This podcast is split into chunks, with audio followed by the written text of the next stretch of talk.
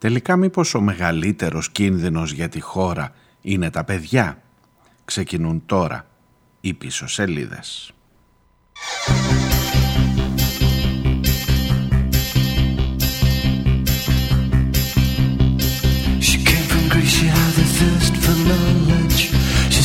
sculpture at St. Martin's College, that's where I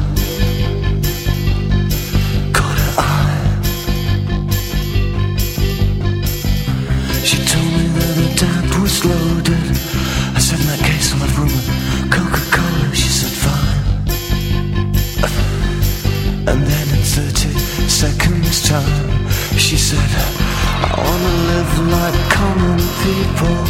I wanna do whatever common people do. Wanna sleep with common people. I wanna sleep with common people like you. what else could I do? I said, oh, I'll see what I can do. Από την ιστορία αυτού του τραγουδιού που διάλεξα σήμερα να ξεκινήσουμε μπορεί να, να, να αναθεωρήσεις λιγάκι και να πεις ότι το να βρεθείς με common people, με ανθρώπους ε, κανονικούς, τους συνήθεις ανθρώπους μπορεί καμιά φορά να σου επιφυλάσει τεράστιους κινδύνους εδώ ακριβώς που βρισκόμαστε.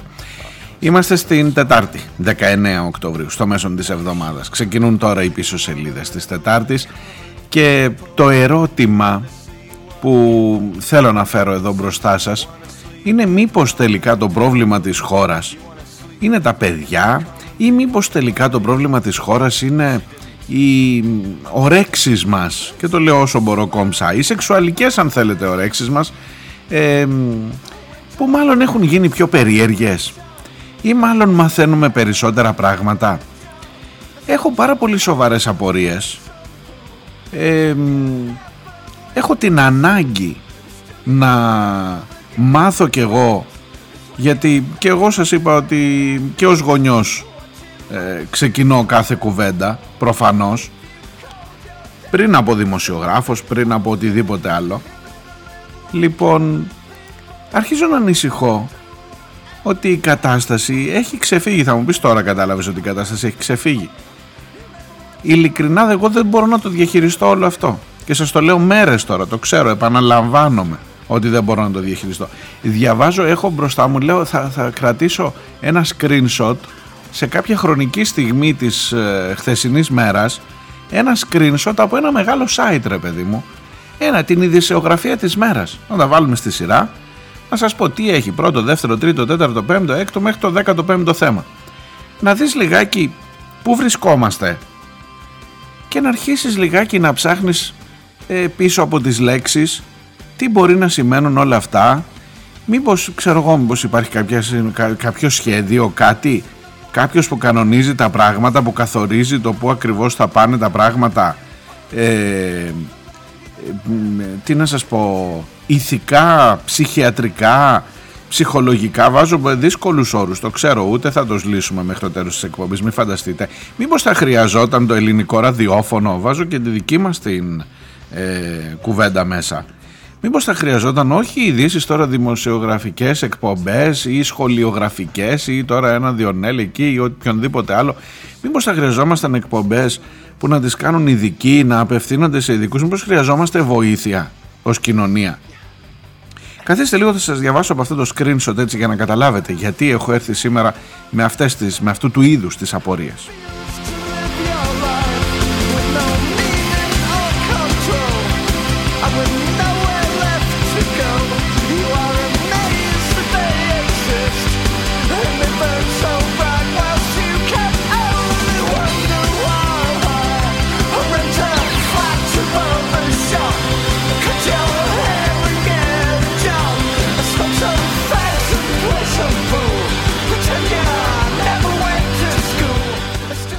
Ξεκινώ βρε παιδί μου από πάνω μέχρι κάτω, δεν έχει σημασία ποιο site, περίπου ίδιες είναι οι ειδήσει σε όλες τις ε, ιστοσελίδες, τουλάχιστον τις μεγάλες, τουλάχιστον αυτές που υποτίθεται ότι καλύπτουν συνολικά την ε, επικαιρότητα. Ξεκινώ από πάνω μέχρι κάτω και τι να σου πω, δηλαδή υπάρχει. Ε, καλά, ένα πρώτο θέμα τα του πολέμου στη Ρωσία με κάποιες εξελίξεις εκεί, ε, στη Χερσόνα συγκεκριμένα. Μετά κατεβαίνεις παρακάτω, η δεύτερη, τρίτη, τέταρτη, πέμπτη, έκτη είδηση είναι ε, μύχος στον κολονό και όλο αυτό γύρω γύρω, η μητέρα, τι ακριβώς, οι καινούργιες συλλήψεις, ποιοι εμπλέκονται, όλη αυτή η δυσοδεία που ε, αποπνέει αυτή η υπόθεση. Θα σας πω και για την δημοσιογραφία γύρω από αυτή την υπόθεση, αλλά μισό λεπτό, μισό λεπτό. Ε, ένα είναι το θέμα του κολονού. Ε, ένας 28χρονος, θα σας διαβάσω μόνο τους τίτλους, αδυνατό δηλαδή, αρνούμε να μπω παρακάτω, 28χρονος ασελγούσε σε τετράχρονο αγοράκι με την ανοχή της μαμάς του η οποία ήταν η νταντά του αγοριού στο Αγρίνιο. Δεν λέω τίποτα άλλο. Τίποτα άλλο δεν λέω. Πάμε παρακάτω. Άλλο. 54χρονος στη Δραπετσόνα βίαζε την ανήλικη κόρη του επί τρία χρόνια από τα 11 της. Τίποτα άλλο δεν λέω. Πάμε παρακάτω. Άγιος Παντελεήμονας, αυτός είναι ο 63χρονος με εισαγγελική παραγγελία, δίνονται τα στοιχεία του στη δημοσιότητα. Ο 63χρονος που κακοποιούσε σεξουαλικά τα ανήλικα αγόρια. Τίποτα άλλο δεν λέω. Πάμε παρακάτω. Άλλωστε, ε, παιδιά, πάμε καλά. Πάμε καλά. Εδώ ε, υπάρχει ένα θέμα, ένα πρόβλημα σεξουαλικής υφής, αν καταλαβαίνω καλά. Σεξουαλικής και ηθικής ταυτόχρονα δεν ξέρω αν ε, έχω τον τρόπο να το αποδώσω κάπου. Φαντάζομαι ότι αν μιλήσεις με ειδικούς, όλο και κάπου θα, θα βρουν μια σύνδεση, ένα connection με το τι ακριβώς ζούμε και για το γιατί την πληρώνουν τα παιδιά. Θέλετε να σας διαβάσω την έρευνα, την δίνει και στον ημεροδρόμο ο Νίκος Ομπογιόπουλος, ο συνάδελφος. Την έρευνα που λέει, τα στοιχεία δηλαδή, όχι ε, ειδική έρευνα. Ε, μέσα στο πρώτο οχτάμινο του 2022 μέχρι το τέλος Αυγούστου δηλαδή έχουν καταγραφεί στην αστυνομία 294 κακοποιήσεις παιδιών. Να το ξαναπώ, σε 8 μήνες 294 κακοποιήσεις παιδιών. Και προσέξτε αυτές είναι οι κακοποιήσεις που μαθαίνουμε. Γιατί υπάρχουν προφανώς προφανέστατα κακοποιήσεις, δεν ξέρω να σας πω τον αριθμό για τον πρώτο οχτάμινο, γιατί δεν θα τις μάθουμε ποτέ.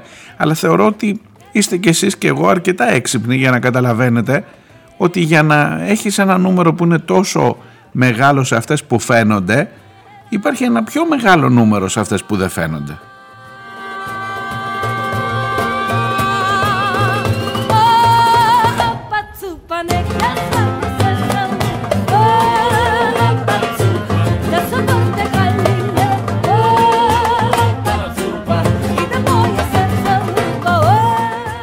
Έχει μάλιστα σε αυτό το ρεπορτάζ μέσα στον ημεροδρόμο ε, ένα στοιχείο, μία, μία φράση που νομίζω δίνει και ένα νούμερο, μια, μια εικόνα εν πάση περιπτώσει για το πόσο μεγάλο είναι το πρόβλημα ότι για κάθε ένα παιδί που μαθαίνεται ε, ότι, που μαθαίνουμε ως κοινωνία ή που βρίσκει το θάρρος σε κάποιον δικό του άνθρωπο να καταγγείλει ότι έχει κακοποιηθεί από οποιονδήποτε και συνήθως από το οικογενειακό περιβάλλον υπάρχουν άλλα τέσσερα παιδιά, μόνο ένα λέει στα πέντε που κακοποιούνται θα μιλήσει τελικά. Τα άλλα τέσσερα δεν θα μιλήσουν ποτέ.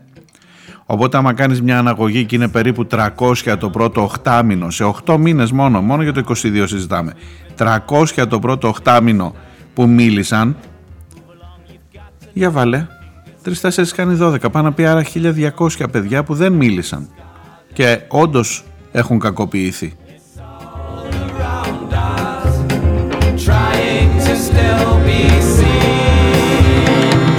About at the door. Echoes beating down the hall. Rhythm jumping up from all. Face to fleet when I bounce my ball. The harder it is to see, the longer it takes to leave. Η ιστορία του μύχου στον κολονό είναι φρικιαστική και κάθε λεπτομέρεια που μαθαίνουμε γίνει, την κάνει ακόμα και πιο φρικιαστική. Αλλά εγώ θέλω να σταθώ στο γιατί μαθαίνουμε όλες αυτές τις λεπτομέρειες και πώς είναι δυνατόν πώς είναι δυνατόν αν έχετε το Θεό σας να πηγαίνει ένα παιδί στο οποίο συνέβησαν όλα αυτά να πηγαίνει να μιλάει σε έναν ειδικό παιδοψυχολόγο και να μαθαίνω εγώ και εσείς τι είπε στον παιδοψυχολόγο το παιδί που να σας πάρει ευχή εκεί θα έπρεπε να είναι ερμητικά κλειστά. Το βιάσαν το παιδί αυτό και το ξαναβιάζουμε όλοι μαζί ως κοινωνία. Πώς είναι δυνατόν να μαθαίνω εγώ; Και καλά πες εγώ ως δημοσιογράφος, εμείς οι δημοσιογράφοι, ναι, η δική μας η δουλειά, η δική μας η δουλειά παιδιά, τι να σας πω τώρα. Η δική μας η δουλειά, εγώ θα, θα καταλάβω ότι μέσα στο ρεπορτάζ θα πας ρε παιδί μου και αυτοί ειδικά οι συνάδελφοι που κάνουν αστυνομικό ρεπορτάζ και το κάνουν πολλά χρόνια νομίζω ακόμα και σε αυτό υπήρχε ένα ήθος και πιο παλιά θα μου πεις κάποτε δείχναμε πτώματα στην πρώτη σελίδα κομμένα άσε τώρα ε, έγινε και πρόεδρος της ΕΣΥΑ ο Πάνος Όμπρος εν πάση περιπτώσει όμως υπήρχε έχω την εντύπωση μια συστολία, μην πω ήθος. Ρε παιδί μου ναι είναι λογικό νομίζω. Δεν θέλω να κάνω μάθημα δημοσιογραφία σε κανέναν. Αλήθεια σας το λέω. Είμαι πολύ μικρός για να κάνω εγώ μάθημα δημοσιογραφίας. Προσπαθώ όμως να κατανοήσω τι ρόλο μπορεί να έχω εγώ μέσα σε όλο αυτό το, το σκηνικό. Ε, θέλω να αποφύγω τις, ε, τους αφορισμούς να βγει αύριο από το ΕΣΟΡΟΥ με την Πισπυρίγκου θυμάστε σχεδόν είχα φτάσει να σας το λέω αυτό ότι ρε παιδί μου θα καταλάβαινα δεν θα έλεγα όχι αυτή τη στιγμή να βγει μια απόφαση και να πει τέλος, ξανα... όποιος ξαναμιλήσει για αυτό το θέμα θα φάει πρόστιμο 300 χιλιάρικα στα κανάλια. Να δεις, ξαφνικά θα εξαφανιστεί το θέμα. Είναι λύση, όχι δεν είναι λύση, προφανώς. Φτάνω κοντά και σε αυτό με την ιστορία του κολονού, με το μύχο. Θα μου πει δεν θέλεις να μάθεις, δεν θέλεις να αποκαλυφθούν. Εσύ δεν είσαι που λες όλα στη φόρα και δώστε τα ονόματα. Τα 213 και όλο αυτό που ακούγεται ότι είναι και επιφανής στελέχη και λοιπά και η άλλη ιστορία με τη Νέα Δημοκρατία και με τις, με τις σχέσεις του ανθρώπου αυτού με τον χώρο το συγκεκριμένο και με τους πολιτευτές και με τη μισή κυβέρνηση που έχει φωτογραφηθεί ναι εγώ είμαι αυτός που τα λέει το παιδί δεν σας στέει γιατί πρέπει να μάθω από το παιδί από την κατάθεση γιατί πρέπει να μάθω τι είπε το παιδί ούτε καν στην κατάθεσή του στην αστυνομία στον παιδοψυχολόγο που φαντάζομαι τώρα, δείτε, δείτε λίγο, το είπαν αυτόν τον άνθρωπο εδώ ή αυτή τη γυναίκα, δεν ξέρω αν είναι άντρας ή γυναίκα, ε, μπορείς να την εμπιστευτείς, μπορείς να μιλήσεις εδώ. Και θα έκατσε με ένα παιδί και θα του είπε ένας άνθρωπος, έλα εδώ, έλα να μιλήσουμε, πες μου τι νιώθεις, πες μου αυτό. Και ό,τι είπε στον παιδοψυχολόγο να το μάθω εγώ για να το πω σε εσά. είναι τροπή ρε γάμο το.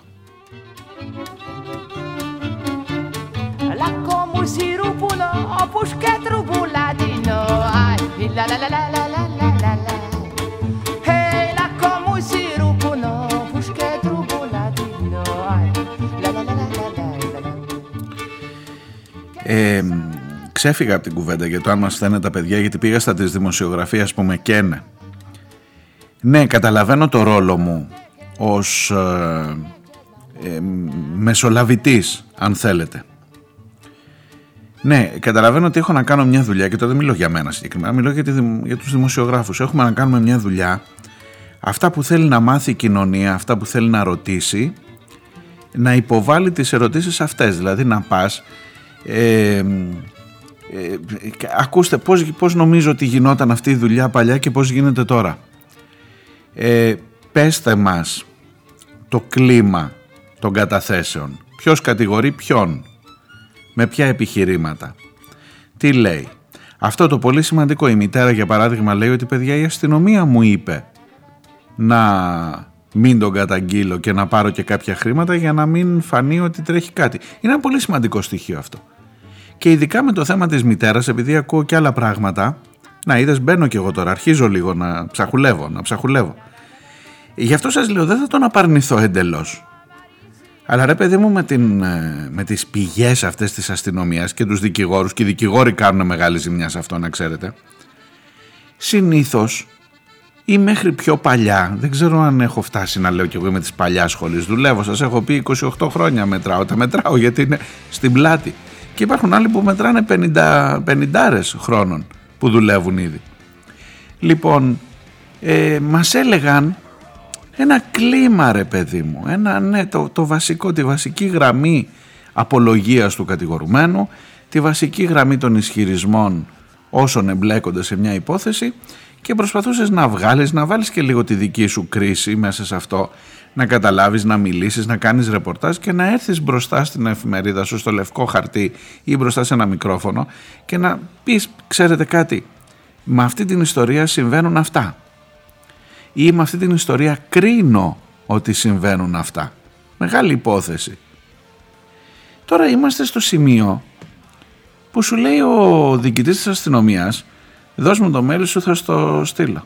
Και στέλνει την απολογία μότα μό και έχεις. Το SMS ε, και μετά το κάνεις τηλεοπτικό παράθυρο. Κοριτσάκι. Ε, είπε αυτό. Μετά μητέρα εκείνο. Ε, κοριτσάκι.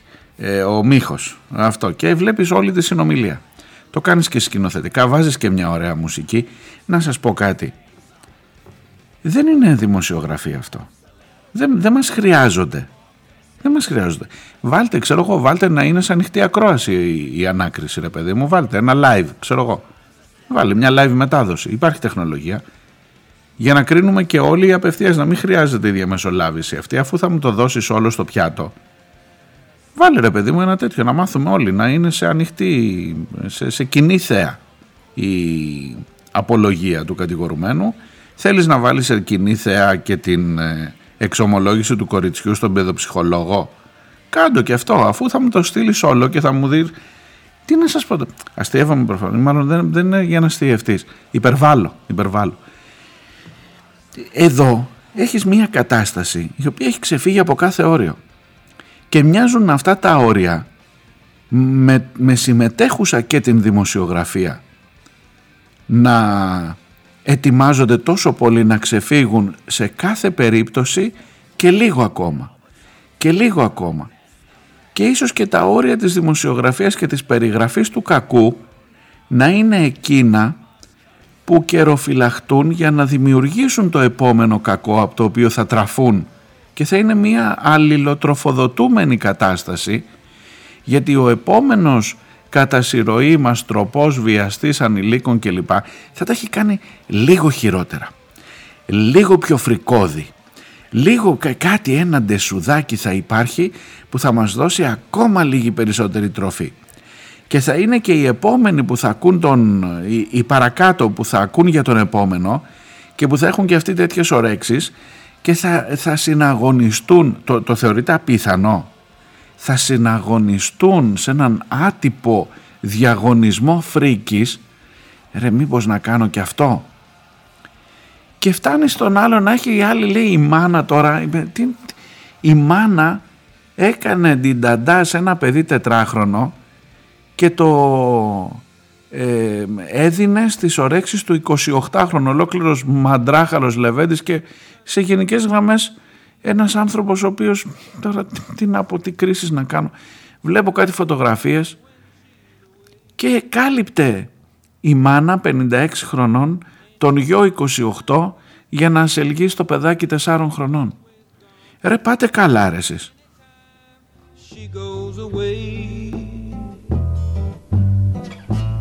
Wonder this time where she's gone.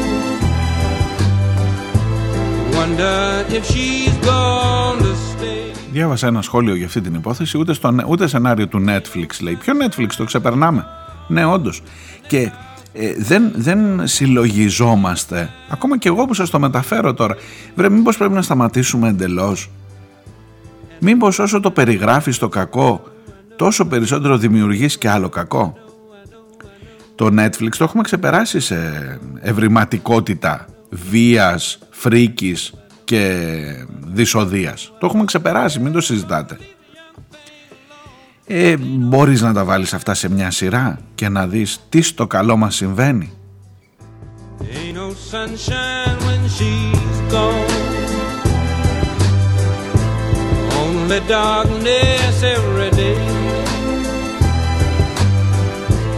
Ain't no sunshine when she's gone, and this house just ain't no home. Anytime she goes away,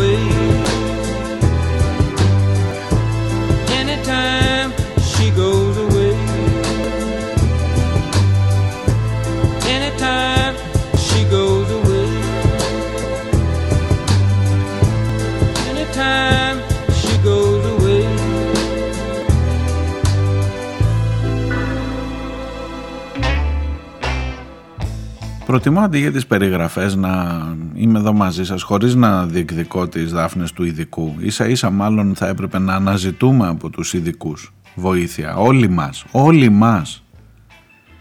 Ε, για το τι σε οδηγεί εκεί.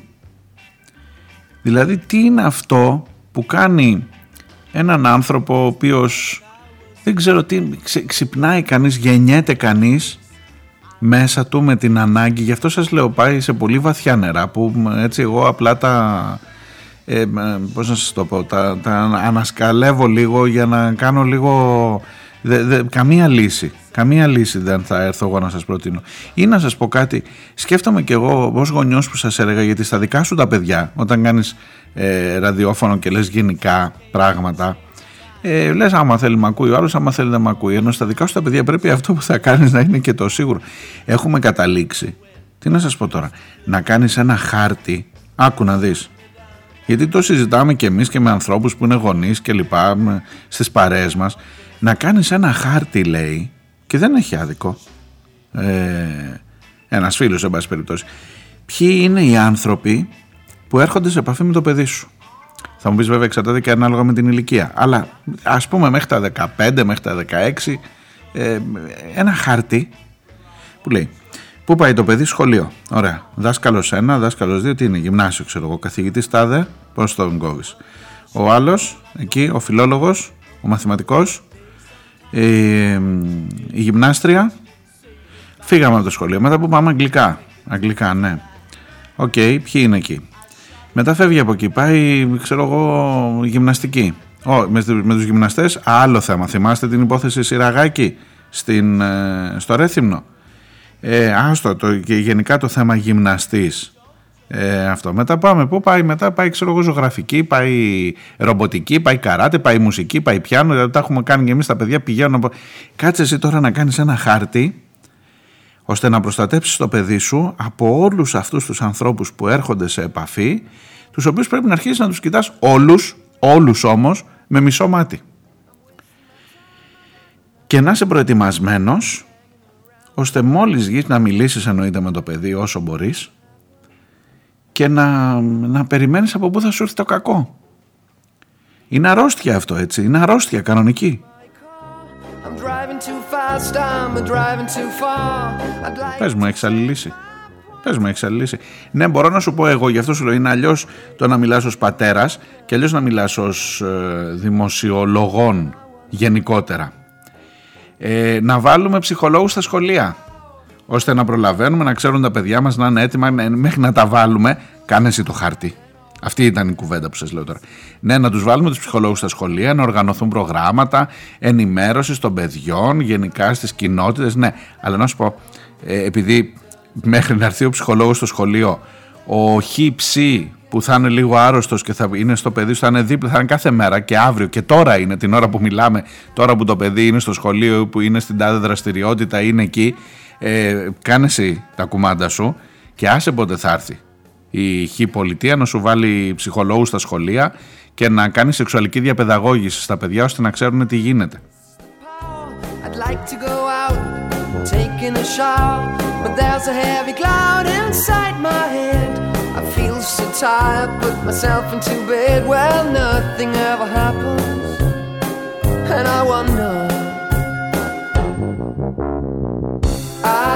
Isolation is not good for me. Isolation. I don't want to sit on a lemon tree. I'm stepping around in the desert of joy. Maybe anyhow I'll get another toy and everything will happen. Θα μου πεις τι ψυχολόγους στα σχολεία. Ο Μπακογιάννης στην Αθήνα βάζει το κατηχητικό στα σχολεία δίνει τις, ε, τους χώρους των σχολείων στις, ε, στη δεύτερη και στην τέταρτη κοινότητα, δεύτερη και τέταρτη δημοτική ενότητα για να πηγαίνουν τα, τα κατηχητικά του Ιστάδε ενορίας να κάνουν στα παιδιά ε, κάτι, ε, το λέει χριστιανική συντροφιά ή κάπως έτσι. Ειδικά εκεί, να σας πω κάτι, αν θέλετε τη γνώμη μου, ειδικά εκεί, ειδικά με όλη αυτή την αρρώστια που κυκλοφορεί, θα μου πεις τώρα, Όπως έκανες και με τους νεοδημοκράτες, το ίδιο θα κάνεις και με τους παπάδες. Τώρα ότι όλοι οι παπάδες είναι, ας πούμε. Ε, Θα ήταν πολύ εύκολο να είναι έτσι και να σου πω κάνε ένα σβού. Θέλει προσοχή. Όχι, δεν θα πω εγώ ότι όλοι. Αλλά το γεγονός ότι έχεις να κάνεις με ανθρώπους που μέσα σε μια κοινωνία που κάπως κάτι έχει πάθει αυτή τη στιγμή. Ε, έχουν και εκ των πραγμάτων τη στέρηση σε ό,τι αφορά το σεξουαλικό και λοιπά και που μπορεί να τους γυρίζει το μάτι. Και συγγνώμη τώρα αν προσβάλλεστε α, α, αφήνω στην άκρη την πίστη του καθενός. Είναι άλλο πράγμα η πίστη και άλλο πράγμα οι εκπρόσωποι της πίστης εντάξει; Να είμαστε σαφείς. Εγώ θα σας έλεγα τα μάτια σας 14, 54 τα μάτια σας ειδικά σε ό,τι έχει να κάνει μετά της εκκλησίας. Και ο Μίχος στην εκκλησία πήγαινε και κράταγε και τον επιτάφιο θυμάστε; Διάλειμμα και έρχομαι.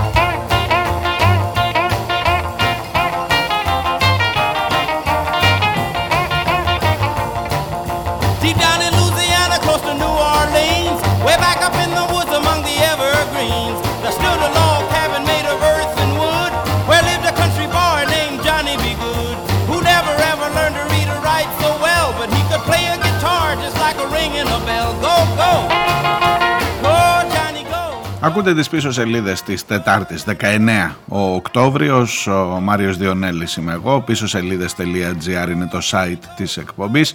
Εκεί μπορείτε να βρείτε και εμένα και τις προηγούμενες εκπομπές και βεβαίως να στείλετε και τα μηνύματά σας. Μερικά από τα μηνύματα που παίρνω έχουν να κάνουν με το τι ακριβώς μας συμβαίνει και πώς μπορεί να εξηγηθούν μερικά πράγματα, αν μπορούν να εξηγηθούν. Μην νομίζετε ότι όλα έχουν την εξήγησή τους.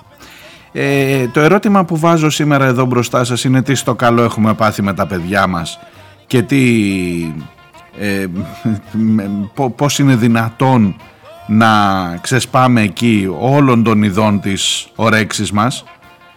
Σοκαρισμένος κι εγώ από τις απανοτές πολλές και ως ένα βαθμό ε, δυσεξήγητες για μένα τουλάχιστον υποθέσεις.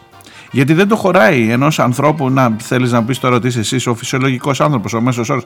Ε, ρε παιδί μου, αν υποθέσουμε ότι υπάρχει ένας μέσος όρος, ηθικής κυρίως σε αυτόν εδώ τον τόπο, τον κόσμο, ναι, η σημερινή ηθική δεν αντέχει κάτι τέτοιο. Δεν, ε, θα μου πεις ποιος είσαι εσύ που θα βάλεις τους κανόνες της ηθικής. Είδατε σε όλες αυτές τις ερωτήσεις, άμα αυτό αναιρείσαι και άμα ξαναβάζεις τον εαυτό σου μπροστά στο ερώτημα, ε, μπορεί να μην καταλήξεις ποτέ σε άκρη. Γι' αυτό σας λέω ότι είναι δύσκολα ζητήματα. Και δεν είμαι ο πιο ειδικός. Είναι πολύ προφανές νομίζω. Αναρωτιέμαι κι εγώ. Σκέφτομαι μεγαλόφωνα αφού έχω την ευκαιρία να έχω μπροστά μου ένα μικρόφωνο και εσείς αφού έχετε την υπομονή να κάθεστε να μ' ακούτε. Βοηθήστε, στείλτε μήνυμα, πείτε τι μπορεί να είναι αυτό που μας συμβαίνει. Γιατί είναι τα παιδιά ξαφνικά τα θύματα των ορέξεών μας ή των αδιεξόδων μας ή των ε, καταπιέσεών μας ή των συμβιβασμών που έχουμε κάνει στην υπόλοιπη ζωή μας ή δεν ξέρω τι, πώς, πού, γιατί, γιατί όμως.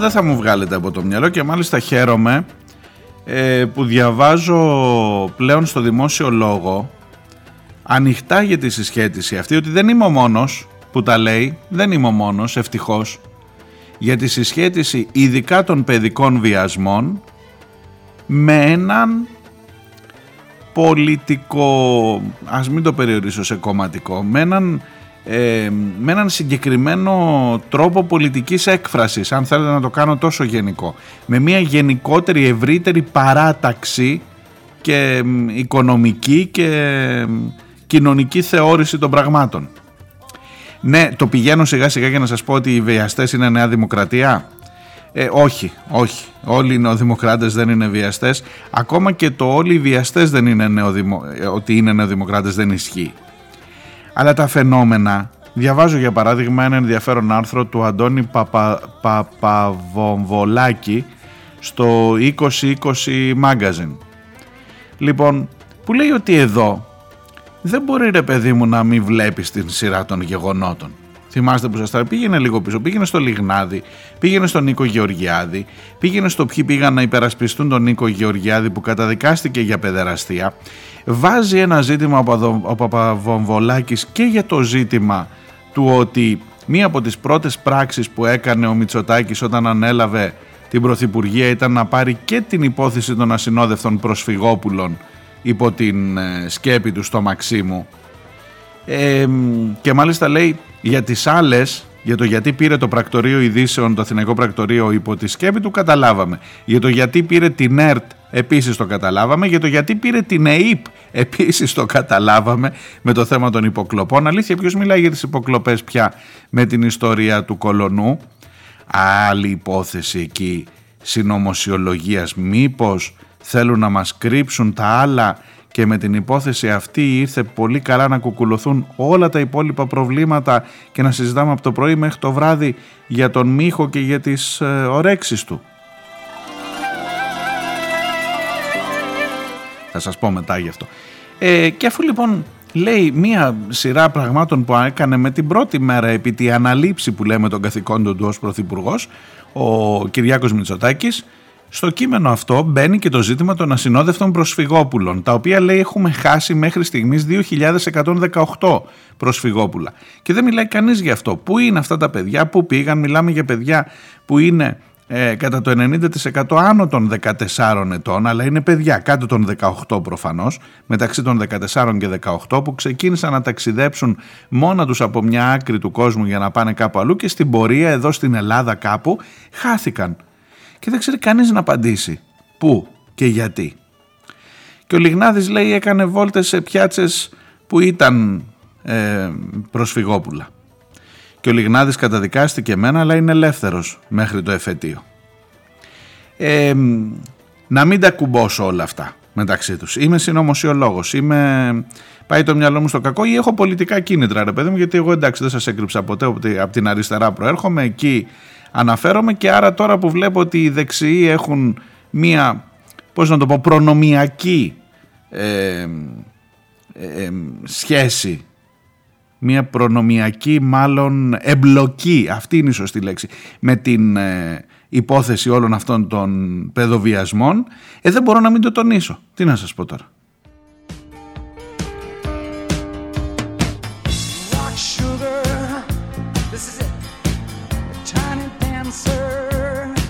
Καταλαβαίνω όμως και μην βιαστείτε να ρίξετε σε μένα το ανάθεμα. Καταλαβαίνω ότι μπορεί να είναι ρηχή αυτή η, η ανάγνωση των πραγμάτων οι αριστεροί είμαστε καλοί και οι δεξιοί βιάζουν τα παιδιά μας. Όχι, όχι, όχι, δεν είναι αυτό ούτε τόσο μεγάλες γενικές. Είναι φασιστικού τύπου και αυτή η γενίκευση.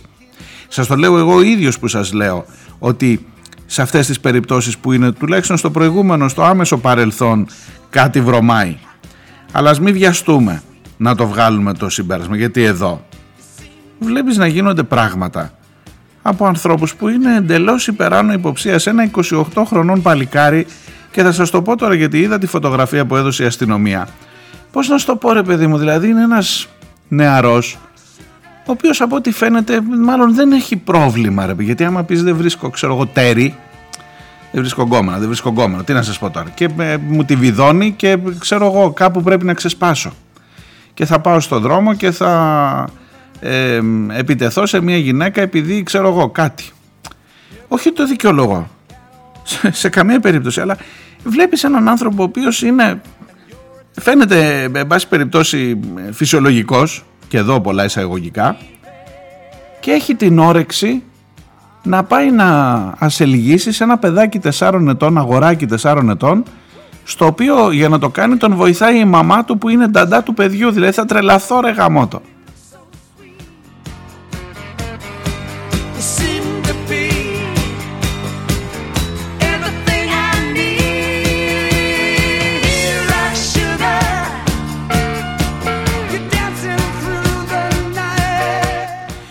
Τρίτη φορά που το είπα, ε, διαφήμιση του κάνω, το ξέρω. Μπορεί και αυτό να, μπορεί και αυτόν το αρρωστημένο του κοίτα να δεις ότι θα λένε για μένα στα ραδιόφωνα αρέσει. Με αυτό που μπορεί να με πιάσουν, θα την γλιτώσω μόνο. Εντάξει, επικαλεστώ και ένα ψυχολογικό πρόβλημα, ένα ψυχιατρικό τραύμα, μικρός με δέρνανε κλπ. Και τελικά μπορεί και να τη βγάλουμε γιατί είναι και το πλαίσιο τέτοιο που επιτρέπει.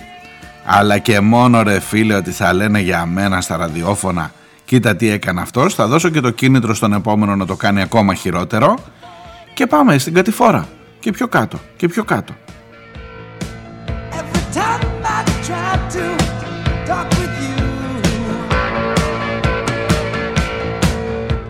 Και έχεις και ένα δημόσιο λόγο ρε παιδιά, ένα, μια, μια δημόσια σφαίρα που πραγματικά μερικές φορές λες ας πούμε είναι, έφτασε η κανέλη την οποία σας εκμυστηρεύτηκα πριν από μερικές εκπομπές ότι την είχα και καθηγήτρια στο εργαστήριο δημοσιογραφίας. Ναι, έχω υπάρξει μαθητής της Λιάνας Κανέλη. Ε, όχι μόνο, αλλά εν πάση περιπτώσει. Ε, να, να βγαίνει στην τηλεόραση και να λέει αν τα, για την, την ρωτούν για την υπόθεση του βιασμού στο αστυνομικό τμήμα Ομόνιας και λέει να λύσει η αστυνομία τα θέματά της αν τα αστυνομικά τμήματα γίνονται τόποι για one night stand, όπως το λένε λέει οι νέοι. Βρε Λιάνα μου, Δηλαδή, τι να πω, και είναι και κουκουέ που να παρήφει. Ε, ή δεν ξέρει την υπόθεση ή δεν ξέρει τι είναι το one night stand. Το να μην ξέρει την υπόθεση είναι ασυγχώρητο. Αν είσαι μάλιστα βουλευτής και αν έχεις μια επικαιρότητα μπροστά που να πάρει ευχή είναι το πρώτο θέμα. Το να μην ξέρεις το τι είναι το one night stand, λοιπόν άκου, ας τα πάρουμε από την αρχή, ας τα πάρουμε από την αρχή. Σε βλέπω στο μπαρ. Με βλέπεις, παίζουμε, ε, μιλάμε, τα βρίσκουμε, περνάμε όμορφα και μετά περνάμε μαζί το βράδυ, ας πούμε. Γι' αυτό λέγεται one night stand. Μπορεί να μην είναι night, μπορεί να είναι και όλη μέρα. Αλλά μετά, εντάξει, δεν σε ξέρω, δεν με ξέρεις. Υποφέρω και περάσαμε όμορφα με την συνένεσή μας και τη δική μου και τη δική σου. Και γεια σας. Εδώ βρελιάνα μου δεν είχε συνένεση. Η κοπέλα καταγγέλει βιασμό στο αστυνομικό τμήμα ομονίας. Οπότε αν εσύ το βαφτίσεις αυτό one night stand, είσαι ακριβώς με αυτό που λέει, το ίδιο με αυτό που λέει ο Κούγιας. Ο Κούγιας βγήκε να πει ότι η κοπέλα έζησε μια φαντασίωσή τη, ήθελε να πάει με αστυνομικούς. Χιδαίο μέχρι το κόκαλο. Δεν μπορείς εσύ να το ονομάσεις και είσαι και βουλευτήνα, βουλεύτρια, εν πάση περιπτώσει της αριστεράς. Ε, δεν, δεν, δεν γίνονται αυτά τα πράγματα. Τι να πω τώρα, ξέρω κι εγώ. Αυτός είναι ο δημόσιος λόγος. Αυτός είναι ο δημόσιος λόγος αυτή τη στιγμή και μας πει και ο ίδιος ο δημόσιος λόγος στην κατηφόρα βάλε και τις αποκαλύψεις, βάλε την κατάθεση του παιδιού στον παιδοψυχολόγο, βάλε όλη τη δικογραφία στα μούτρα πεταμένη, λέξη λέξη, μότα μό, μην τυχόν και χάσουμε καμιά τελεία να μάθουμε μέχρι το τελευταίο αποσιοποιητικό ε, αυτής της υπόθεσης τι ακριβώς έχει συμβεί. Ε, κατηφόρα, κατηφόρα σου λέω.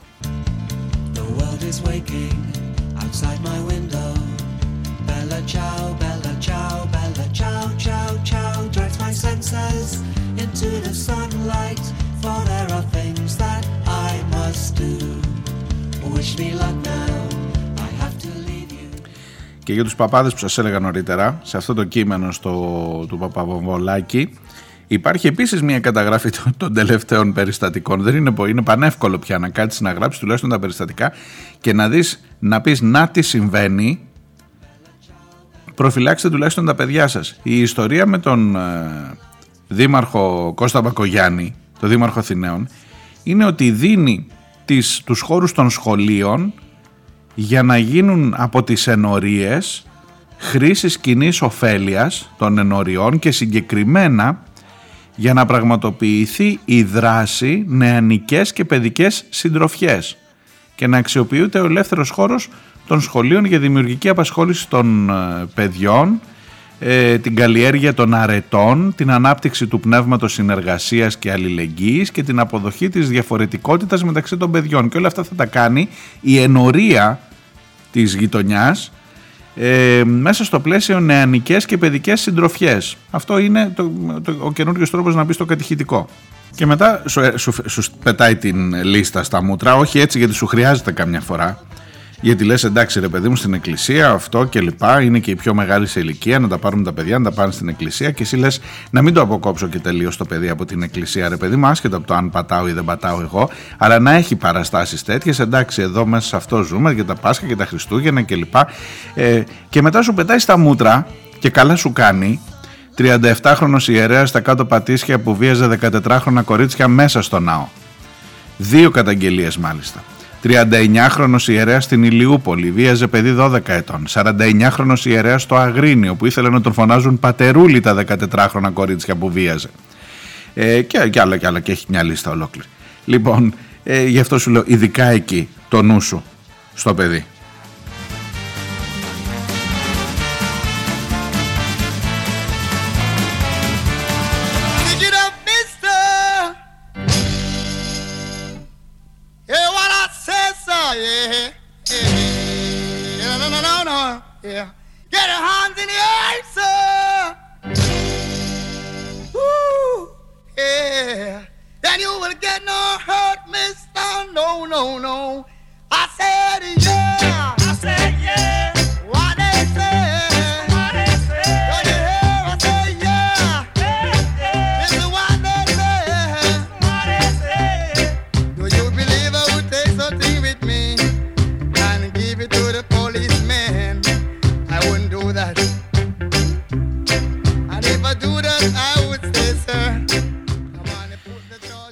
Έγραφε ε, τις προάλλες σε ένα θέμα με άλλη αφορμή με την υπόθεση Μίχου και του ιού Μίχου και για το αν έπρεπε ή δεν έπρεπε να τον απολύσει το βήμα. Νομίζω το, το αναλύσαμε πολύ αυτό.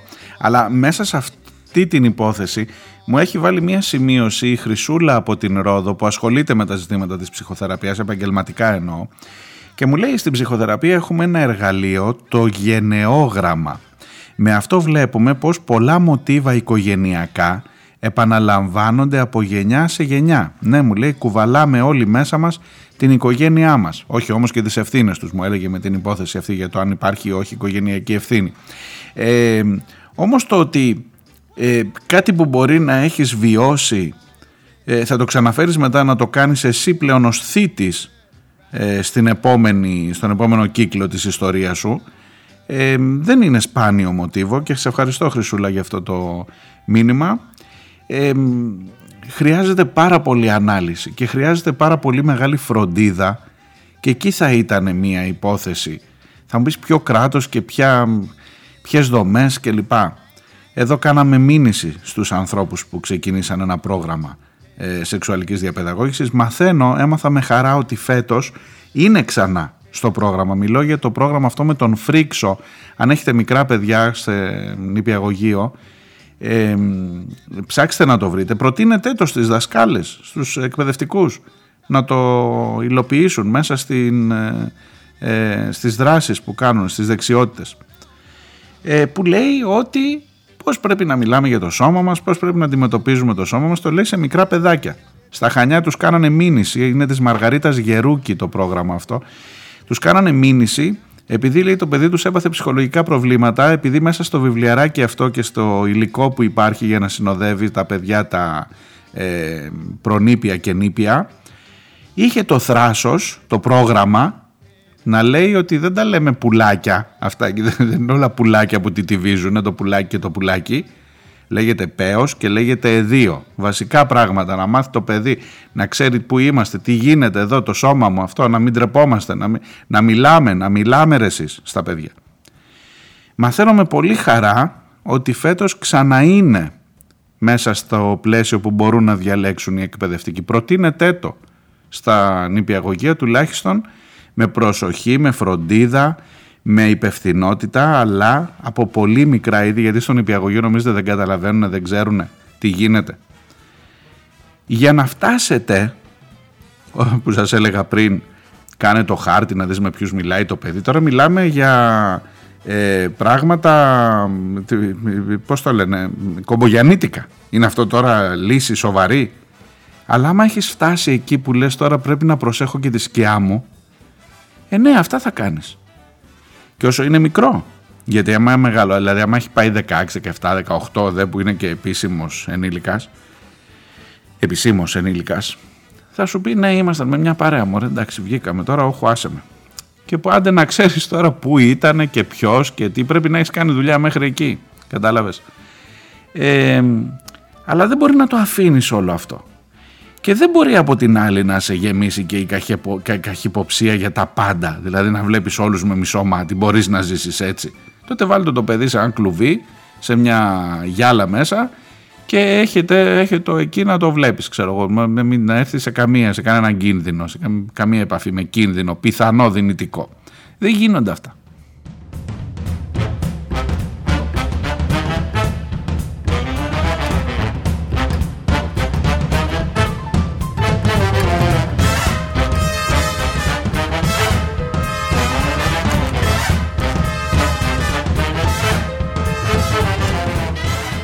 Για να δείτε σε τι παράνοια είμαστε. Δεν ξέρω πόση επαφή έχετε, ειδικά οι άνθρωποι που είναι στην εκπαίδευση, που είναι καθημερινά με τα παιδιά, νομίζω πέφτει πάνω σας ένα τεράστιο, ένα πάρα πολύ μεγάλο βάρος. Ε, σας είπα και για τη δική μου δουλειά για το βάρος που έχει το να τα βάλεις όλα αυτά, να μην κάνεις copy-paste τις καταθέσεις. Μπορείς να κρίνεις, να παρουσιάσεις μια ιστορία, να ενημερώσεις το κοινό, να προειδοποιήσεις το κοινό. Δεν χρειάζεται να γίνεις ε, ε, τι να σου πω, να, να κυτρινήσεις μέχρι εκεί που δεν πάει, να μπεις μέσα στις ζωές των ανθρώπων, να κοιτάξεις από την κλειδαρότρυπα και να γίνεις πιο εσχρός και από το βιαστή καμιά φορά στην ε, ευχαρίστηση που παίρνεις για να περιγράφεις το τι έκανε. Μία η ευχαρίστηση δική του όταν το έκανε και μία η ευχαρίστηση δική σου που το περιγράφεις στο φιλοθεάμον κοινό το τι ακριβώς έκανε. Λοιπόν και η εκπαιδευτική μεγάλη ευθύνη και η παράνοια που σας έλεγα ότι ακόμα και πράγματα που τα θεωρούσαμε κάποτε αυτονόητα πήγα να σας πω τώρα έτσι να σας πω μια ιστορία αυτών των ημερών που ήμουν εδώ που τρέχαμε εκεί με τις πλημμύρες, με τις καταστροφές, με τους δύο νεκρούς δυστυχώς στην Αγία Πελαγία και με όλη αυτή τη φρίκη είχε και μερικές έτσι στιγμές που ήταν ένας πιτσιρικάς κάπου εκεί στα, στους πλημμυροπαθείς.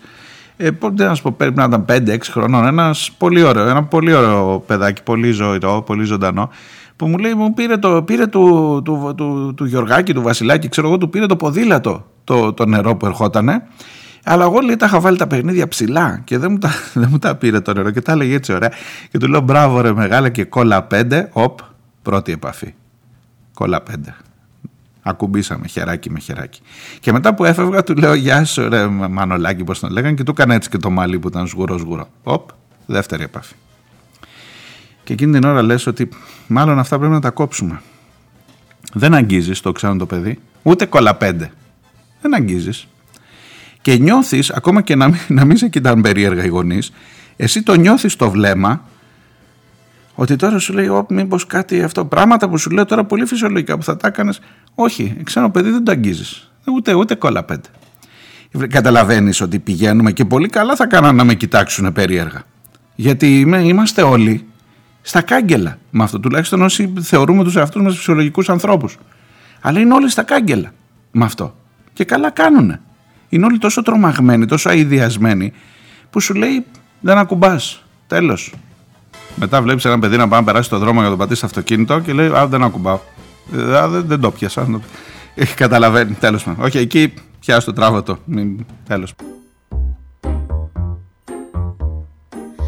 Ma douce souffrance, pourquoi s'acharner, tu recommences? Je ne suis qu'un être sans importance.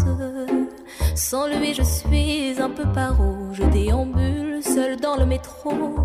Une dernière danse pour oublier ma peine immense. Je veux m'enfuir, que tout recommence.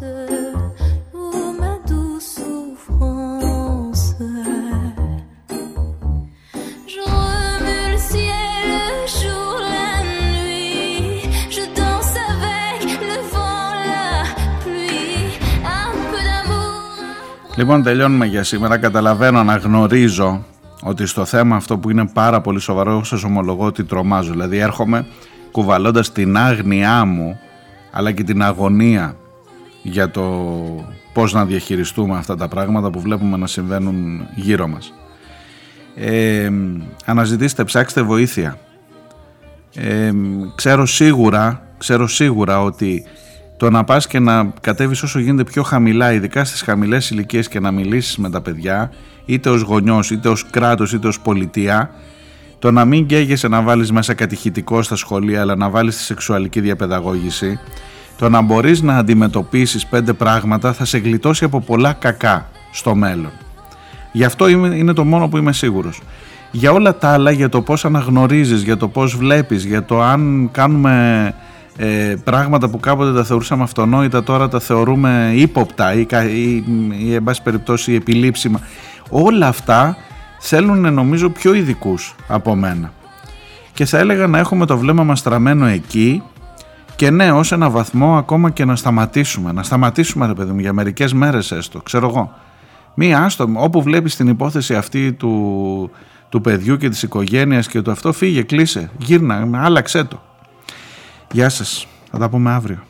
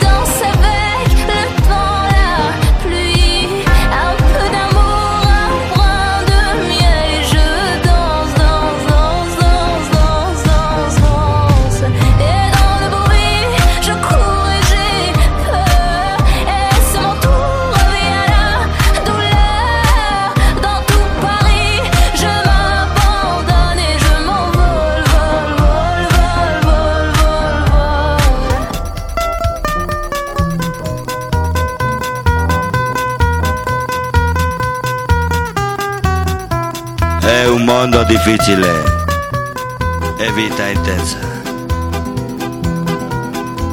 Felicità, momenti e futuro incerto. Il fuoco e l'acqua, concerto e calma, sonata di vento.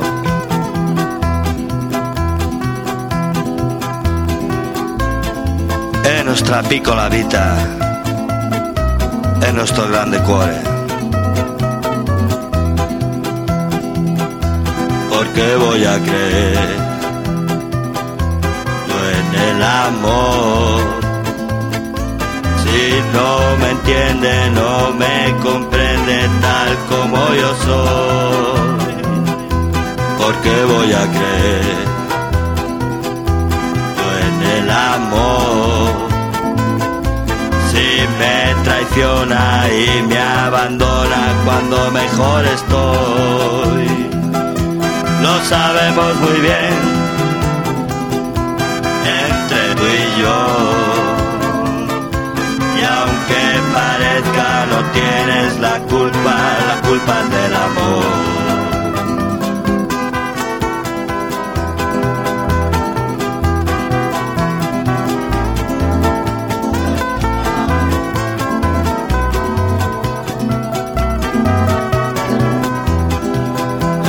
Mondo difficile e vita intensa. Felicità, momenti e futuro incerto.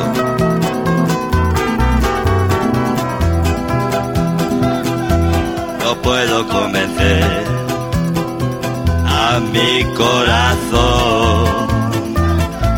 Si yo no dudo y estoy seguro que él tiene razón asesinar esa sensación. Si yo la quiero, yo la deseo, aunque me dé dolor.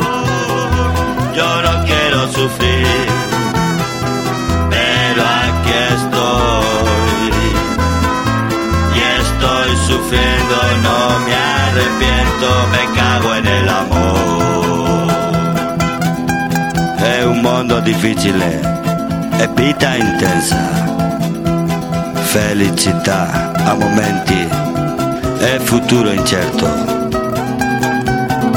Il fuoco e l'acqua, concerto e calma, sonata di vento. Nostra piccola vita e nostro grande cuore.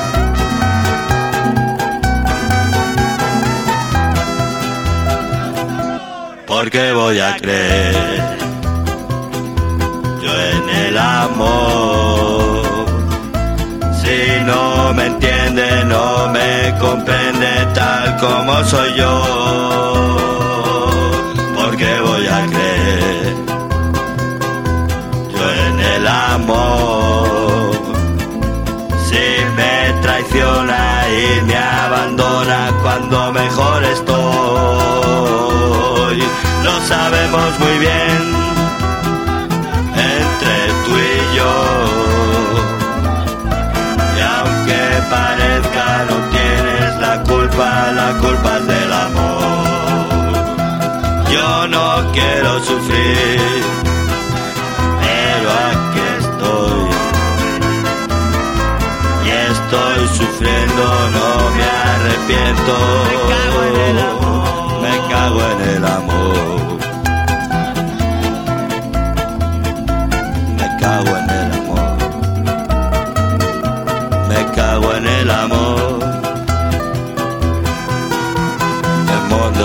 Difficile e vita intensa.